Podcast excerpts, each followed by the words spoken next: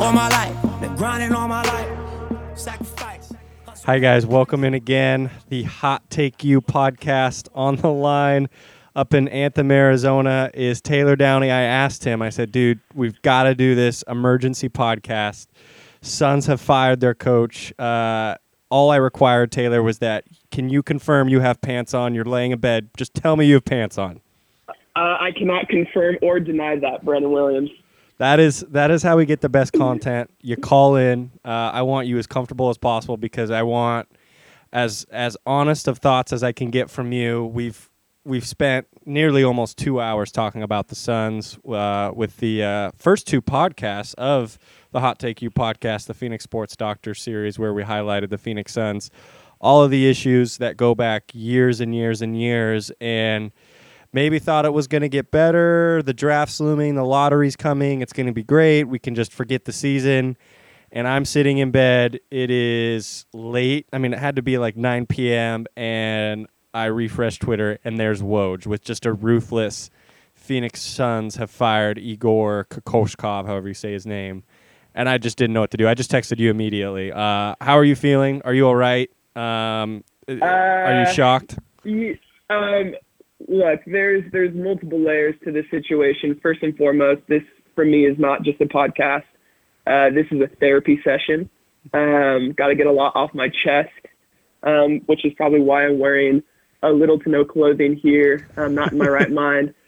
But uh, listen, um, I can't remember who it was, but they, they tweeted literally 15 minutes after the news broke that he got fired. And uh, I agree completely with, I can't remember who it was. It's one of the Suns analysts. But he said, man, it's a bummer that he just got fired because I was just learning how to pronounce his name right. And I could not agree more. Yeah. We just- but, uh, dude, a lot of, a lot of emotions going through me right now. Yeah, no, it's dude, it's tough because we've talked about the instability. Um, it's it's now to the point where it used to be kind of like a hipster thing, like you had to really know the organization, know what's going on, really understand just how manipulative Sarver is, or you have to have like an in there or whatever to know just how bad it is. But that's done. Like everyone knows about this. I what's weird is uh, I had a buddy text me, uh, Karsten, and shout out Car. He said that ESPN didn't even send him an alert that, and he has he's signed up for every possible Phoenix Suns alert, and ESPN didn't even send it out. Like they, so they know they've come to the point where they now know, but they're just like, nah, we don't care. We're just not dealing with this uh, this ridiculous Suns organization. It's just a circus. Let them keep going, and uh, we'll circle back maybe when you guys want to win like forty games. So I mean, Yeah. H- how do you feel with it? Are you are you numb though? Are you are you just Yeah. What do you? So I, I, I'm feeling a lot right now. My first, I I think we talked about this a little bit last night, but my first, my first inclination was just like I don't feel anything. Like I feel numb at this point. Kind of how I like to describe the Phoenix Suns right now as uh, the 27 dresses uh, of the NBA. Have you seen the movie 27 Dresses? I have not. Oh man, this is a great movie. You, you should watch it with Lori sometime. Great chick flick. Watched it with my mom way back when. Essentially, the premise of this movie, 27 Dresses, is this this girl that's been in 27 weddings. She's always a bridesmaid, never the bride, and she just gets to this point of just like hopelessness. Like, when, when's my when's my turn? You This know, is deep, Tay. That's like the Suns right now. This, this, we are the 27 dresses of the NBA. It, it seems like we are constantly getting our hopes up and, and then just, just fall flat on our faces. Yeah, And uh, Robert Sarver, Sarver's not helping helping that scenario out a little bit. He, he's he's definitely uh, he's he's making the trash fire bigger at Yeah. this point. it's it's hard Um, because so- I don't know about you. I care about Zion as a human. I care about him as a basketball player and what he could be. And part of me is almost like, dude, just go somewhere else, man. Like, hopefully the Suns don't get the pick. Like, you don't need to do this. Like, go somewhere else. I want to see yeah, you for the sake of your career, for the sake of your career, just don't. You're um, good, just- dude. Just figure it out. Yeah, I've tried to not Yeah. like you, uh, like in the tournament or too much hype or this or that. Dude, you're just an incredible guy, Zion. And I'm Yeah. hoping you find another a great home, even if it's with James Dolan and the Knicks. That's still going to be better than having to deal with Sarver. Um, Oh man. so we're going to talk about kind of some potential candidates here in a little bit, but I want to talk a little bit more about Sarver And this move to me doesn't make sense for this reason. Um, it doesn't really. I don't want to say the coach doesn't matter. The coach matters from a culture perspective and all that. Igor had a great, um, you know, past in the NBA and had a great name and is really well beloved in NBA circles.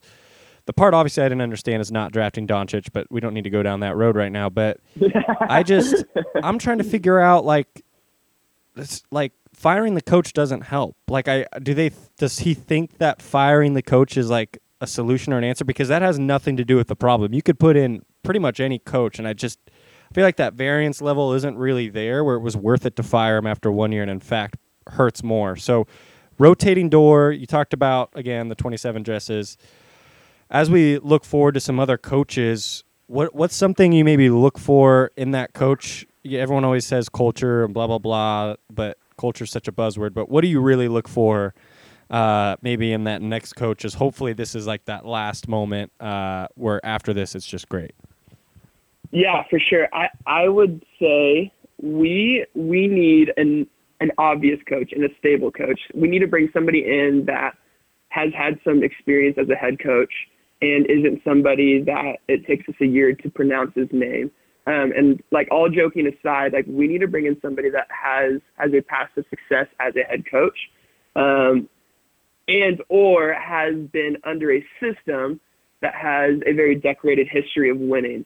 And and I know that there are some guys that are potentially going to interview for that job that come from um, a very a very decorated um, franchise. So I would say just a consistent stable coach that either A has won himself or B comes from an organization um, that is known for winning.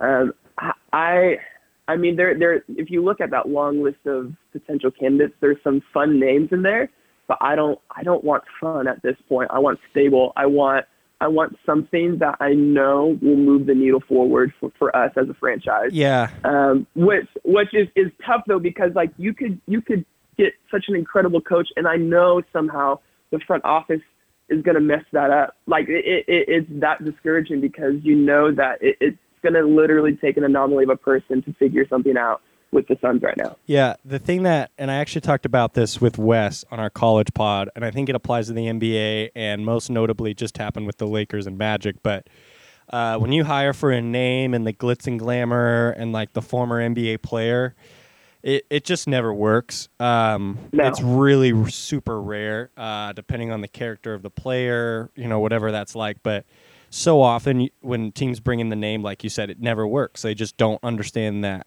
you have to put in the time. It's not as easy as like controlling your own destiny like a player where you can just go work out and get better and figure it out and work harder. Like coaching's just not necessarily that. And you see so many times those names.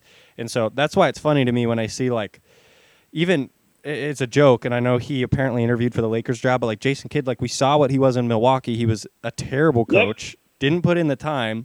A new coach comes in, and they suddenly become the, you know, maybe the best team in the league. Probably not because of the Warriors, but might be one of the best teams in the league. So I, I mean, the I agree. They can't make the mistake of hiring the fun name. Uh, you know, the people aren't going to give them attention. ESPN doesn't care. They're not going to be on national TV. Like that's Yeah. not going to matter at this point. They need to get in the trenches, change the culture. But does that? I mean, this leads us to the the next question here, and then I do want to talk some names. But does it even matter? Like at this point with Sarver, like you could bring in. Is it just a death sentence? Is it just uh, you know, a few years and then you get fired and then you're going to have your buyout for however long and it's going to be great. Uh, eh, I don't, I don't know what to expect because he, he does. He, I mean, I, I know they brought in a new VP of, I think, basketball ops that we just talked about. Mhm. I, I just don't even know if it matters whoever they bring in. the saving grace is that we have young pieces that attract coaches in. Um, we have Booker, we have Ayton, and we have a few other pieces that are really exciting moving forward. But I, I, I would agree with that statement. I, as much as I'd like to believe that it, it would help, it, it, won't change anything. And, and two, I, I just think if you're a smart coach, Sarver has has a a league wide reputation of being terrible. This is no longer just a Phoenix stigma. This is a league wide Yeah, it's, issue, and it's people know James, that it's James Sarver is not Dolan esque for the Knicks. I mean, Yeah. Oh, free agents sure. are, So- are literally going out of their way not to even take meetings now. Exactly. So it, it it's going to take it's going to take a lot to even convince. I feel like some of these names to come in.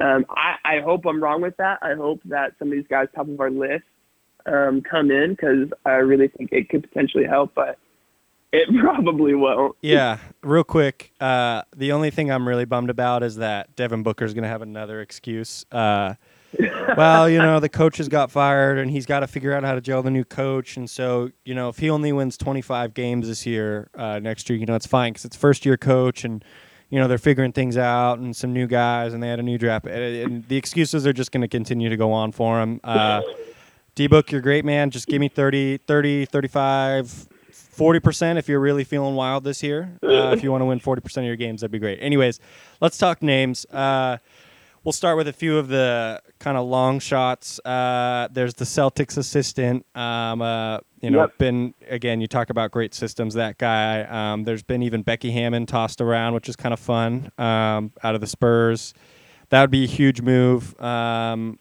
but I mean, again, when you talk about those systems, I think thing with Igor is he does. He has a great past in basketball here and overseas. Does does it maybe take a little bit of a name to like? Are these young guys going to need someone that that they can kind of be put in their place by, or do you think the system, when you get someone from a good system, that's going to be enough?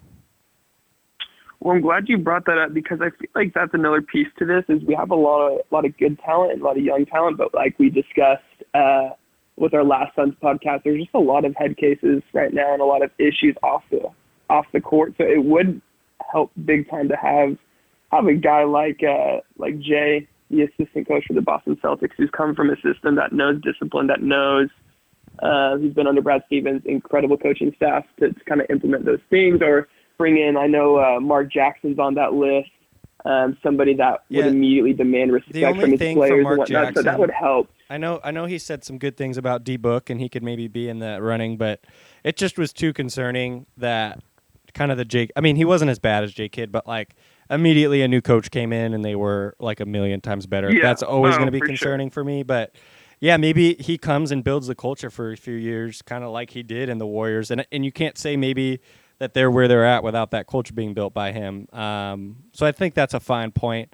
But it sounds like the guys they're kind of in on is Monty Williams, uh, who's been, I mean, he's been in the fan. league. Yeah, he's been in the league for forever. He obviously had the the really sad incident um, with his wife a few years Yep. back. That was really, really tragic and sad. Um, very, very well respected in NBA circles. Um, and then the other guy is really the uh, what you maybe call the Suns 2.0 until this year, uh, the Kings. Uh, Dave Joerger. Yep.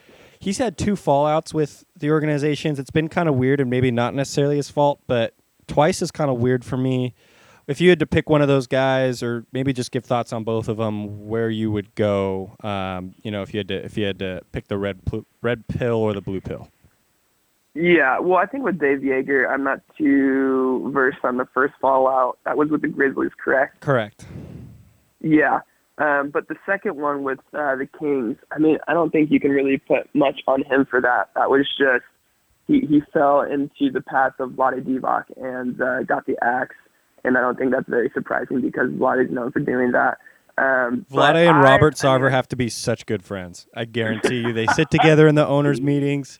Uh, Oh, or the G- yeah. I mean, They're- I guarantee you, they are hanging out and they are best buds, Yeah, talking about all their great transactions. yeah, their kids are on the same AAU team. Yeah. Like they, they have Uh, family barbecues. Like it's yeah. just the worst, man. Good grief! Sorry, keep Uh, going. Yeah.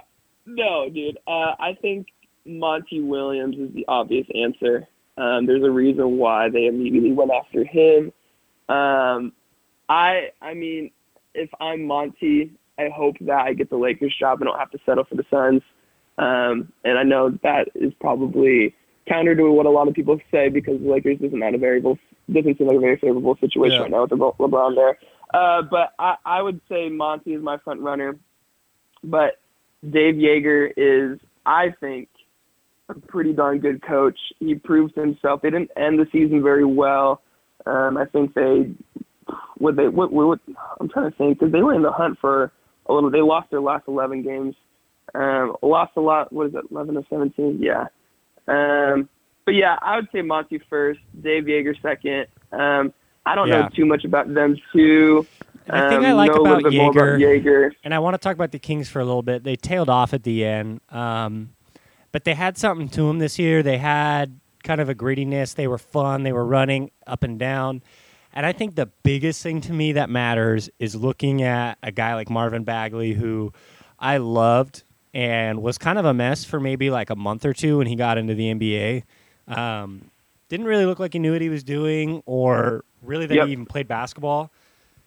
And by the end of that season, he looked great, and he was on a great trajectory. And I don't know, I guess if if you were to see that out of the Suns players, this would be a different franchise. If they, I know it's just one year for Bagley, but um, like if you could see that trajectory with some of those young guys, uh, this year would be. I mean, you could immediately see some change, but um, I don't know Yeah, if that's well, a it- Joerger it- it thing would or be- what. Go I- for it. You know what? And it's it's crazy because I feel like a dynamic of the Kings being one of the youngest NBA teams uh, right now is obviously very similar to what the Phoenix Suns have. Incredibly young team. So Joerger knows what it takes to work with a young team and, and move forward, move the needle forward. So I would I would get excited about that because, like you said, they had Bagley, they had Fox, they had Hield, they had a lot of young.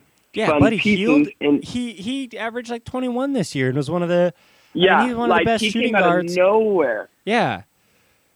Yeah. So I, I think I just convinced myself and talked myself into going Joerger. Yep, that's what I just did. I'm going Joerger. I, I like I wouldn't be again. I wouldn't be. I wouldn't be bad about Monty, but Joerger, I really think understands the dynamic of building a young team, um, and that's what we need. We need somebody that has had experience with that as well.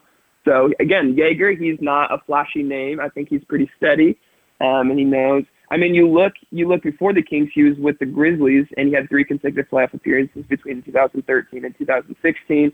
So I I I would be okay with Joerger. Are are they interviewing him? Do they have anything? I I haven't you know, heard anything. I, I I mean, I hope they maybe like take some time and get some clarity and maybe go to the drawing board for a little bit. Maybe I mean, I, I wouldn't that just have been funny if like 24 hours after they like stumbled into hiring someone like guys, let's you know do it do what any organization does when they are hiring for a spot. Maybe take a little bit of time Yeah. here and get some clarity. Yeah.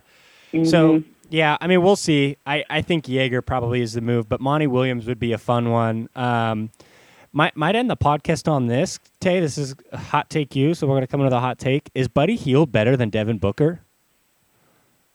no, Oh, uh-oh. absolutely not. Don't tell No, Griff. Don't tell like- Griff about that.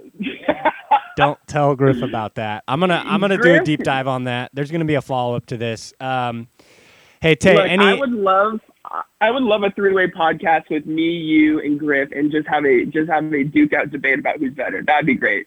Yeah. Uh, let's. Hey, real quick. Let's end with this, um, and then we'll we'll get out of here because we're coming up on 20 minutes here. Um, the idea of Ja it came out. I don't even know who even leaks this stuff, but Ja Morant was rumored to be, you know, a better fit along, you know, the squad, and you know maybe if they get the number one pick, trading down. Um, would you? Uh, obviously, it's hard not knowing what that v- that value is. If if you want to just call it like X, the variable of if you got the one pick and you move down to two, would you get let's say a really good rotation guy and like another pick for next year? Would you be open to trading that one pick and then just getting out of there with Ja and a ro- another really good rotation guy from a team and then like a first round pick next year? Or do you just even you don't even want to have the conversation? Look, I I said this. I said this the moment the season ended. The Suns getting the number two pick in the lottery will be the best thing to ever happen to their organization currently right now because we don't have the pressure of having to deal with the number one pick. And I think I love that. like you said, Ja Morant is going to be the best piece for the Suns. Zion will be the flashy piece for the Suns for any franchise that Yeah. him up. But getting the number two pick will be the best thing to happen to the Suns right now because then we don't have the pressure of having to deal with that number one pick. It That would be great, and That's great. I, I, I mean, I think, uh, I think having having number one pick and having that flexibility to like trade, like you said, would be awesome. Uh, but that would potentially add to the trash fire, and we would be mocked as an organization if we passed on Zion. So, I'm I'm praying to the basketball gods we get the number two pick. That's my hot take. Yeah, that would I, I like that. I think that keeps you out of the uh I don't know, like you don't want the media attention. You don't you don't need that. You just need like everyone to kind of put their hard hats on and work hard, play Yep. well, and really just grow as a team. I think is going to be the most important Yeah. thing. So, yeah, we'll see how we that need a goes. point guard. Yeah, and you need a point guard. Yeah, I my last thing really here, real quick here is the there's this take, you know, well, young team and like the, these players got to figure it out and they're gonna fail and that's good. That's what you want. And it's like, guys, I get that, but I really don't want to watch Elie Okobo play 30 minutes a night and fail and like try to get better. like that just can't happen anymore. I get it. Yeah. Like I'm fine with young guys learning all that. It's great, but Elie Okobo taking long twos. Um, it's just got to stop. Something's got to like. I don't want to see young guys figure it out anymore. They've been doing this for years. I don't want Bender playing. I don't even want him playing. Like, so I, I'm excited to see how this goes. I know you'll be locked in. And Tay, the the other Oh, concerning yeah. thing we have is this is just anything's in play here. Uh, we might load this podcast up and something dumb might happen. Uh, like 20 minutes after, so we might have another call. So uh, we'll be we'll be in contact. Uh, we might have a few more emergency pods, like I said here. Um, we're gonna definitely be bringing you on Tay as we get closer to the draft. Um, really, Perfect. really break down maybe when that lottery happens, and uh, we'll we'll bring Griffin. We'll give him the benefit of the doubt, so he can stand up for for Oh, the man, loser that is yeah. Devin Booker. And um, yikes. Um, hey, but Tay, thank you so much, my man. Hope the day is great. Really appreciate Williams, you taking thank you some so time this morning, dude. You're a rock star. You Hang in there, man. Later.